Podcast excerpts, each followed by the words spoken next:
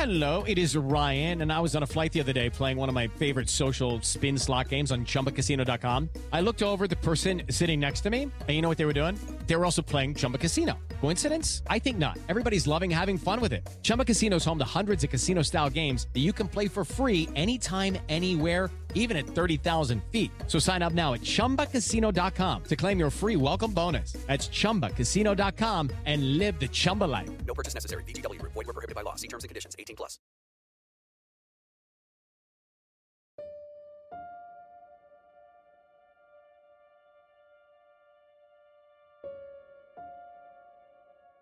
Tokat is a province in Turkey along the Black Sea coast region, and it's a place that has a lengthy and sometimes dark history. At the end of the 12th century, it was conquered by the Seljuk Turks, and from there was incorporated into the Ottoman Empire in 1392. Among the most famous landmarks of Tokat that still remain today is the ruined castle that was built atop a series of steep hills overlooking the province. Back in 2009, restoration efforts began on the citadel. It was during this work when archaeologists broke through the walls of the lower level and made a surprising discovery a twisting series of secret tunnels that led to a hidden dungeon. But this wasn't just any dungeon. It turns out this one in particular has a unique claim to fame. Back in 1442, the Ottomans captured two young princes named Radu and Vlad in order to ensure the loyalty of their father, who was a powerful leader in Wallachia. As I'm sure you can imagine, life down in the dungeon was not easy for the two boys. And it was there in this cold, dark prison where young Vlad grew to hate his Ottoman captors with an unbridled fury. This was the sort of hatred that was so great and so lasting that in 1462 the now adult Vlad did something so utterly shocking it literally made a name for himself. This occurred as Vlad's forces retreated from a particularly fierce battle against the Ottomans. So, what Vlad did was he ordered 20,000 people to be impaled on stakes outside the city of Targovist as a deterrent to the pursuing army. And it worked. When the Ottomans got a look at this horrific scene of a massive forest of rotting corpses impaled on spikes, they turned and fled back to Constantinople. It was because of this incident that Vlad Tepes III, who had spent several years of his childhood living in a dungeon, earned the nickname Vlad the Impaler. Although we know him today by another, even more infamous name that was taken from his father, Vlad Dracul. That name, of course, is Vlad Dracula. Contrary to popular belief, dungeons like the one that once held the real life Dracula weren't actually all that common. Although books, movies, and role playing games have given us the idea that every medieval castle all had some sort of elaborate torture dungeon hidden deep down below, that's actually not true. The medieval period wasn't really a great age for people to be imprisoned. More often than not, prisoners were either fined, mutilated, or put to death. Only the highest ranking prisoners were ever incarcerated for any lengthy period of time. It would have been considered too expensive and time consuming to feed and keep most commoners in such a fashion. The word dungeon comes to us from the French term donjon, which was a term that referred to the central freestanding towers of a castle known as a keep. It was in these keeps that sometimes high ranking prisoners would be held on a short term basis although in many instances high ranking nobles who were being held prisoner were allowed to walk freely around the castle. It wasn't until around the 13th century that some castle builders began installing cells that we would come to think of as a dungeon. Since castles were often constructed to house a noble's family and servants, space was at a premium. This meant that the dungeon cells would usually be built down in the basement levels underground although some castles would further conserve space by building cells into the walls or rooms of outside gatehouses. That doesn't mean there weren't places in castles, though, where people would suffer horrific torture. They were usually just smaller. One major space saving innovation in dungeon building was something called the oubliette. This was taken from another French term, oublier, meaning to forget. And although most medieval dungeons weren't quite the horrific torture chambers we imagined them to be, the oubliette was something entirely different. This was typically a narrow pit in the floor with no light entering it, in which the prisoner would be thrown down into and forgotten about. These oubliettes were so tight and compact there was rarely room for the prisoner to be able to sit or crouch down. Only enough space to stand there and suffer. Sometimes lords would starve the victim, or if they were unlucky enough, they might have just enough food and water to be tossed down into the hole, that they might survive under the most terrible conditions. Imagine being forced to stand in a pitch black hole for months or even years. It's no wonder that so many of the people who endured such torture were driven mad. There were plenty of unfortunate victims who died in the oubliette. Some oubliettes were built with spikes in the floor, which resulted in pretty much what you imagine when a prisoner was dropped into the pit.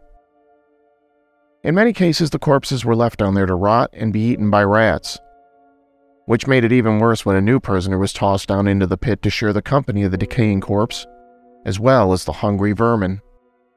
There are many such stories of oubliettes being used in castles throughout medieval history. But perhaps there is no more terrifying tale than the one that was built inside Ireland's Leap Castle. Not only does Leap Castle have one of the bloodiest histories in the Emerald Isle, but it's also a place that many people claim is the most haunted castle in the world. I'm Nate Hale, currently shackled to the desk inside my podcasting dungeon, and this is The Conspirators.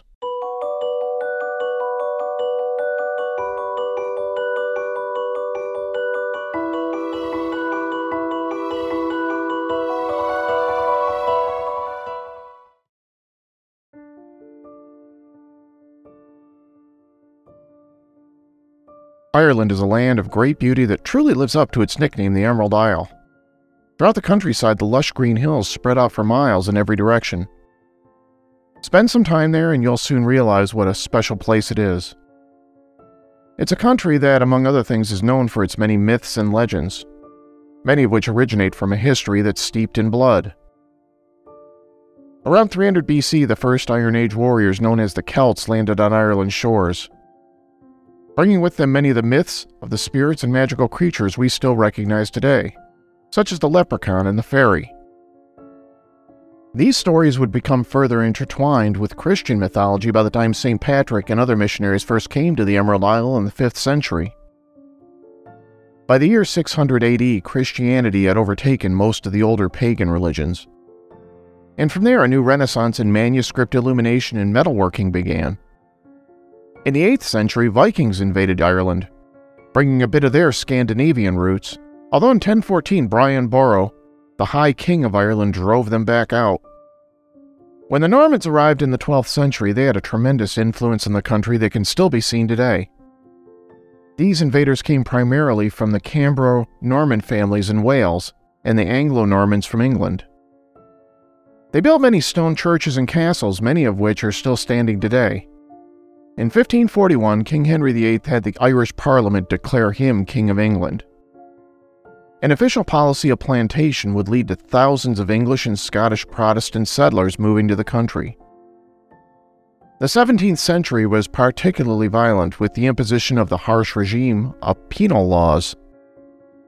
These were a series of laws that stripped power from the Catholics, denying them, among other things, the right to own or lease land above a certain value.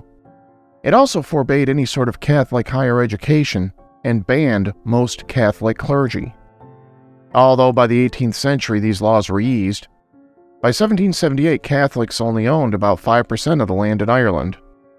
All of which is to say is that with that much history, and the bloodshed that went with it, it also meant there were plenty of ghost stories to go with them, many of which are centered around the more than 30,000 castles that can be found throughout Ireland. One such legend goes that toward the end of the 13th century, actual human blood was mixed with the mortar to build Grenague Castle along the northern bank of the River Suir. It's also claimed that a woman named Margaret Ormond, better known as the Countess of Granny, once lived and committed numerous atrocities there. The Countess was known to be especially cruel and would often imprison her enemies in the tunnels beneath the castle and let them starve to death down below. It's also said that one time the Countess had a jester who failed to amuse her with his jokes and tricks. But one thing he did that actually interested her was when he fashioned a rope with several nooses attached. She became so interested in this invention that she ordered that it be put to the test. Seven innocent peasants were rounded up and hanged from the battlements to amuse her. This delighted the Countess of Granny so much that the so called butler knot was incorporated into her family coat of arms. Over the years, people have reported all sorts of paranormal activity from the castle ruins, including floating orbs of light, ghostly figures wandering the grounds, and the agonized wails of the dead rising up from the tunnels beneath the castle. In 1625, a man named James Shaw built a castle near the tiny village of Ballygally, along the coastline north of Belfast. Shaw had big plans for his estate, most of which involved creating a lasting legacy that would be passed down to his heirs. So when he learned that his wife Isabella was pregnant, at first he was ecstatic. But on the day of the child's birth, that excitement turned to rage when he realized his wife had given birth to a daughter, not a son. Shaw's response to this perceived insult was to lock Isabella away in one of the castle towers and to have the baby girl taken away from the estate entirely. This drove Isabella into a deep despair. Shortly after, she fell from the window of her tower prison to her death. Some say it was an accident as she tried to escape and find her baby. Others suggest that Isabella took her own life. Although still others claim that her husband pushed her out the window. In any of these cases, it's claimed that although Lady Isabella died long ago, she can still be seen to this day. Today, Ballygally Castle has been turned into a hotel. They even have a specific ghost room dedicated to Lady Isabella's spirit. Although the tower where Lady Isabella was kept is strictly off limits to guests. Visitors who have managed to get inside have claimed to have felt a deep chill in the air, and the odd sensation that they're not alone. Some people have claimed to have heard a woman's disturbing laughter echoing through the hallways. Others claim to have seen the figure of a woman staring out the tower window, or wandering the halls as if she's looking for something. I could go on and on with stories of haunted castles throughout Ireland, but there's one in particular that's considered the Mount Everest of haunted places, and that's Leap Castle. Some paranormal investigators have even dubbed the place the most haunted castle in the world. And even if there aren't any ghosts, you'll have to agree that Leap Castle has a history. It is Ryan here, and I have a question for you. What do you do when you win? Like, are you a fist pumper? A woohooer, a hand clapper, a high fiver. I kind of like the high five, but if you want to hone in on those winning moves, check out Chumba Casino. At ChumbaCasino.com, choose from hundreds of social casino style games for your chance to redeem serious cash prizes. There are new game releases weekly, plus free daily bonuses. So don't wait. Start having the most fun ever at ChumbaCasino.com. No purchase necessary. VGW Group. Void were prohibited by law. See terms and conditions. 18 plus. that was written in blood. To be honest, there's a lot about the early days of Leap Castle that we really don't know. Most historical records say the main tower was built anywhere from the 13th century to the late 15th century, although some scholars narrow that down to right around the year 1250 AD. It was built in County Offaly, which is roughly smack dab in the center of Ireland if you're looking at a map. There is some evidence that the site the castle was built on was once home to a much older ancient stone structure that may have been built by the Druids. The region where the castle was built shows signs of human habitation dating back at least as far as the Iron Age in 500 BCE, and possibly even farther than that. At the time the first castle structure went up the land was ruled by the O'Bannon clan. Although they were considered the secondary chieftains of the area, and were really the subject of the ruling O'Carroll clan. The original name for the castle was Lem O'Bannon, meaning Leap of the O'Bannons, Legend has it that two O'Bannon brothers were fighting for control of the clan. The brothers decided to settle this by jumping off a rocky outcropping near where the castle was to be built. Whoever survived got to be chief. In either case, the O'Bannons didn't get to keep the castle they built for too long. The O'Carrolls were an ancient and powerful Gaelic Irish clan. Some stories claim that an early member of the clan named O'Sherbal fought alongside King Brian Boru in 1014 at the Battle of Clontarf driving the Vikings out of Ireland. Sometime around the end of the 1400s, the O'Carrolls decided they liked the castle so much they took it from the O'Bannons. At first, Leap Castle only consisted of a single rectangular stone tower, but over time, more wings and walls were put up, turning the place into a large fortress that had a reputation for being impenetrable. This was something that was needed by the O'Carrolls. Over the centuries, they'd built up a lot of bad blood between them and other rival clans, as well as members of their own family, jockeying for position. There is an ancient chronicle of medieval Irish history known as the Annals of the Four Masters. And in that book, it tells the tale of the Earl of Kildare, Gerald Fitzgerald, who tried unsuccessfully to seize the castle in 1513. Then he tried it again just three years later. Only this time around, he managed to partially demolish sections of it.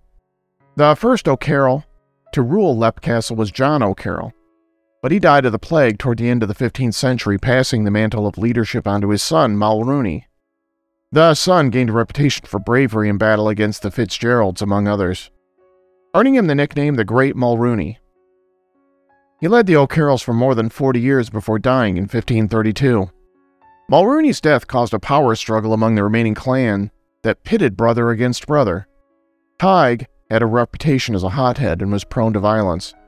Feargannim had a little bit better of a reputation, but not by much. The third brother, Thaddeus, trained as a priest and was put in charge of the chapel at the top of the tower. According to the legend, the three brothers fought constantly over who should get to rule both the clan and Leap Castle. Things grew increasingly heated, especially with Tig, who pretty much only knew one way to settle a disagreement with violence. This is when things got very Game of Thrones in Leap Castle. So the story goes that one evening Thaddeus, the priest, kept holding up Mass as he waited for his brother Tig to arrive. But Tig was really late, so Thaddeus finally gave up and started the ceremony without him. This really infuriated Tig when he burst into the chapel only to realize Mass had already begun. So Tig did what Tig did best and drew his sword. Tig charged at his brother, swinging the sword and screaming about how insulted he was. Thaddeus tried to calm Tig down and explain, but he never got the chance as his brother thrust the blade into his midsection. Thaddeus cried out as Tig yanked the blade free. Thaddeus stumbled away, clutching at his wound and spilling blood all over the chapel floor. He finally collapsed and died over the altar. It should come as no surprise that because of this incident that this part of the castle would forever become known as the Bloody Chapel. According to one part of the legend of Leap Castle, this was an event that would forever change the structure, cursing it forever. Consider that this was not only a case of brother killing brother, but this occurred during Mass to a priest who died right on top of the altar. It's pretty easy to see where some people might get a wee bit superstitious about this. For centuries after, people have reported seeing Thaddeus' ghost inside the bloody chapel, slumped over the altar where he died. Other witnesses have claimed to have seen Thaddeus walking up the staircase heading toward the chapel in time for Mass. Not long after Thaddeus' murder, Tig was killed by one of his nephews. This left the only remaining brother, Feargannim, in charge of both the clan and the castle. Although he was considered slightly more even tempered than his brother, Feargannim still had a fierce reputation. He enlisted the aid of another clan, the McMahons, to help them defeat a common enemy. To celebrate their victory in battle, the O'Carrolls invited the McMahons to a banquet in their honor at Leap Castle. This again resulted in something that fans of George R. R. Martin might think sounds familiar. That's because during their visit, all the McMahons were murdered. One version claims the clan was killed by drinking poisoned wine, while others say they were each stabbed to death in their sleep. Now, if you're keeping score, you probably realize that's a lot of bloodshed inside one castle. We can debate the existence of ghosts endlessly. But if spirits really were going to occupy any structure, then Leap Castle seems like the prime location for it to happen. In 1659, Leap Castle passed by marriage into the hands of a new family. This occurred after Finola, the daughter of the last remaining O'Carroll, married an Englishman named Captain Darby. It was after this point that further renovations and refinements were made, changing the castle's overall look to something less battle worthy and more elegant and befitting a wealthy English family. One story claims that their son Jonathan buried a load of treasure on the castle's grounds during the English Civil War to hide it from thieves. Part of the story says that Jonathan murdered the two men he hired to help him bury the loot, in order to ensure that he was the only one who knew where it was buried. But Jonathan was later imprisoned for treason. When he got out of jail, he returned to the castle hoping to retrieve his fortune. Only by the time he returned, so many renovations had been made he couldn't figure out where the treasure was buried. To this day, no one knows where, or if, a treasure was ever hidden. In 1881, the castle was passed to Jonathan Charles Darby, who married a woman named Mildred Dill just eight years later. Mildred had a taste for the macabre, as well as a vivid imagination, all of which she turned toward a new career of writing Gothic novels under the pen name Andrew Merry. It doesn't take much of a stretch of the imagination to see how living in a home with the reputation that Leap Castle had could inspire someone to begin writing romantic horror stories. The question remains, though, just how fertile was Mildred's imagination when she began to tell people she was actually seeing ghosts. Mildred began telling people that she would sometimes hear strange noises from parts of the castle where no one should have been. She said it sounded like large pieces of furniture were being moved around. On another occasion, Mildred awoke terrified in the middle of the night by the strange sensation that there was someone else in the room with her. She was shocked when she looked toward the foot of the bed and saw a woman dressed all in red with a hand gesturing toward her. At first, she thought it might have been one of the servants coming into the room to wake her for some reason. But when she reached to light a candle by her bedside, she turned back only to realize the figure had vanished. This was the so called Red Lady, one of the more well known ghosts who is said to haunt Leap Castle. Some sightings of her claim to see her holding a dagger, Depending on which version of her story you hear, the Red Lady was a young woman who was raped by one of the O'Carrolls and became pregnant by him. When the child was born, the O'Carrolls killed the baby with a dagger, after which the woman took her own life with the very same dagger. A different version of the story says the woman was chased down and stabbed to death by one of the O'Carrolls when she tried to escape the castle. After seeing the Red Lady, Mildred Darby became fascinated by the possibility that she was living in a haunted house. She began holding seances in the castle, hoping to contact the spirits. She invited other like minded individuals to the castle, holding spiritualist meetings, and trying to learn everything she could about the ghosts inhabiting Leap Castle. Mildred's most terrifying encounter with the supernatural occurred one night, when she met face to face with an entity that's sometimes referred to as the Elemental. According to legend, this is an ancient creature that had protected the land the castle was built on long before the fortress ever existed. The land where Leap Castle was built was once home to the Druids, who performed mystic rituals on the property.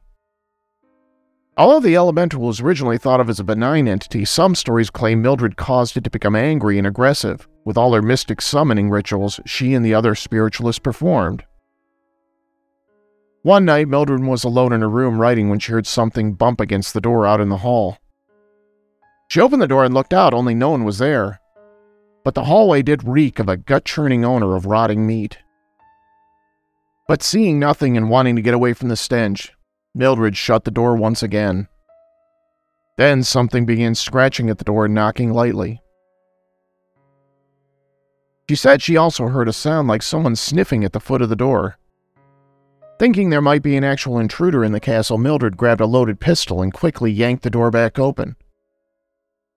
Instead of opening fire, Mildred froze where she stood, because there was something crouched in the doorway.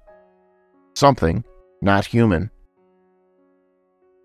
She later described this creature as being about the size of a sheep. Although she said its features were somewhat human, they were monstrous and deformed with large black eyes that she said showed some kind of lust. Mildred barely had a moment to take it all in before the creature leaped at her. She fired the pistol at point blank range, but for some reason her shot missed. She fired again, but once again the bullet appeared to go astray and struck a piece of furniture behind the creature. Mildred screamed in terror as she brought the pistol up and pressed it right against the creature's chest and pulled the trigger. The creature didn't appear to be affected by the shot at all as it brought its arms up to grab her. Mildred stumbled backwards, tripping and falling onto her back. Immediately after, she passed out.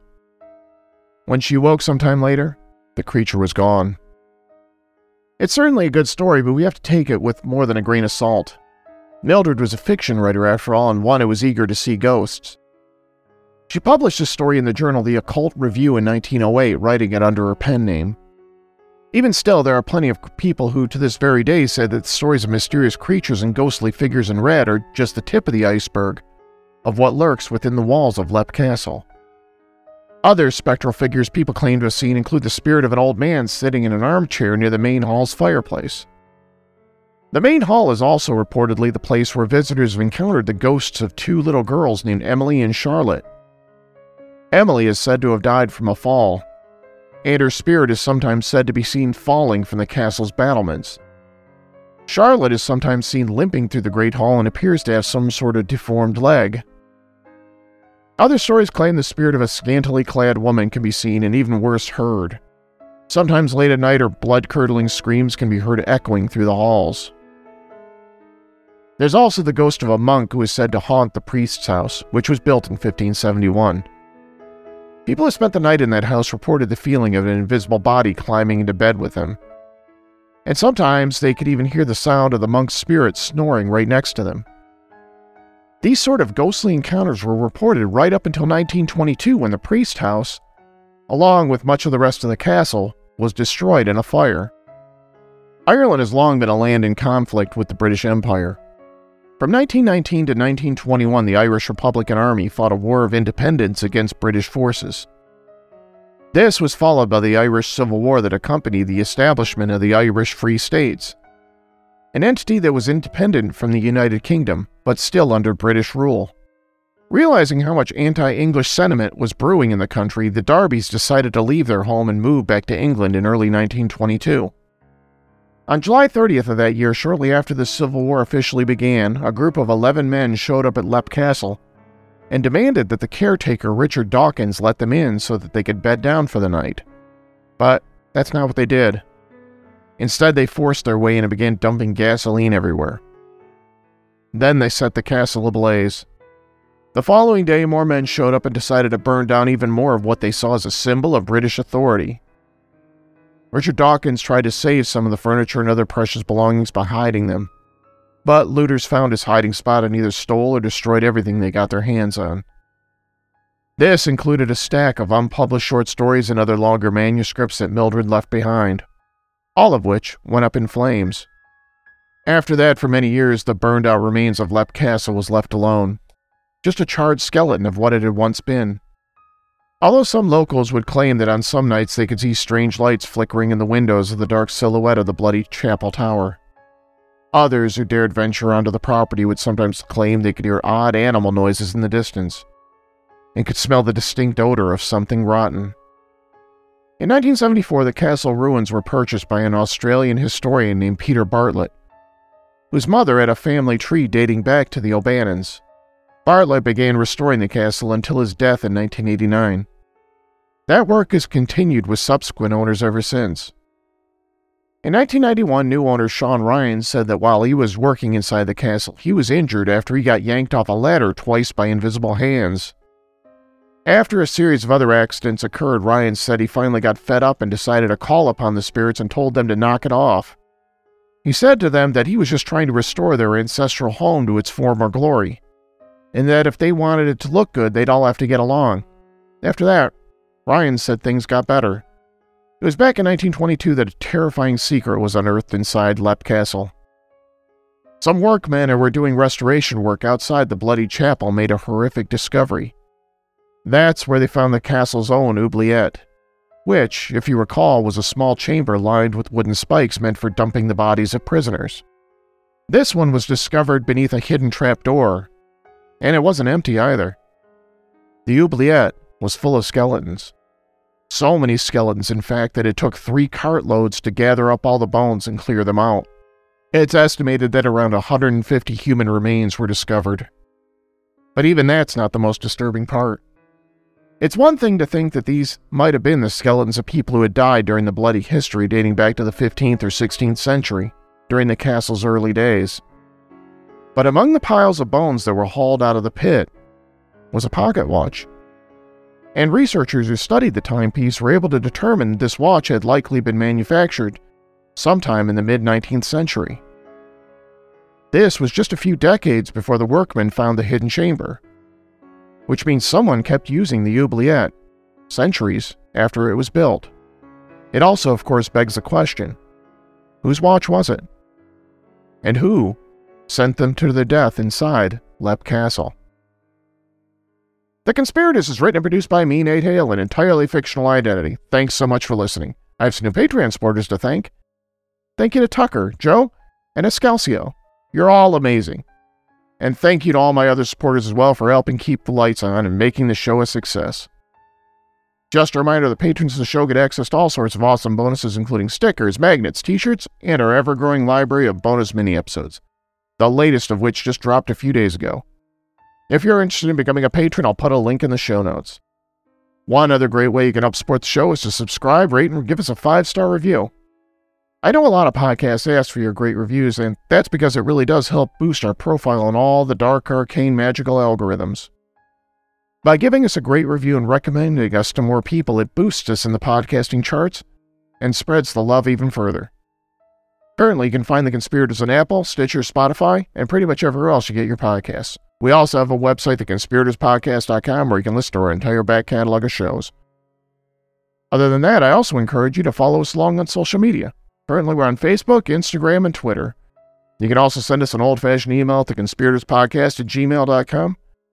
Recently, I've received a couple of great suggestions for future topics from listeners just like you, and I hope you'll keep them coming.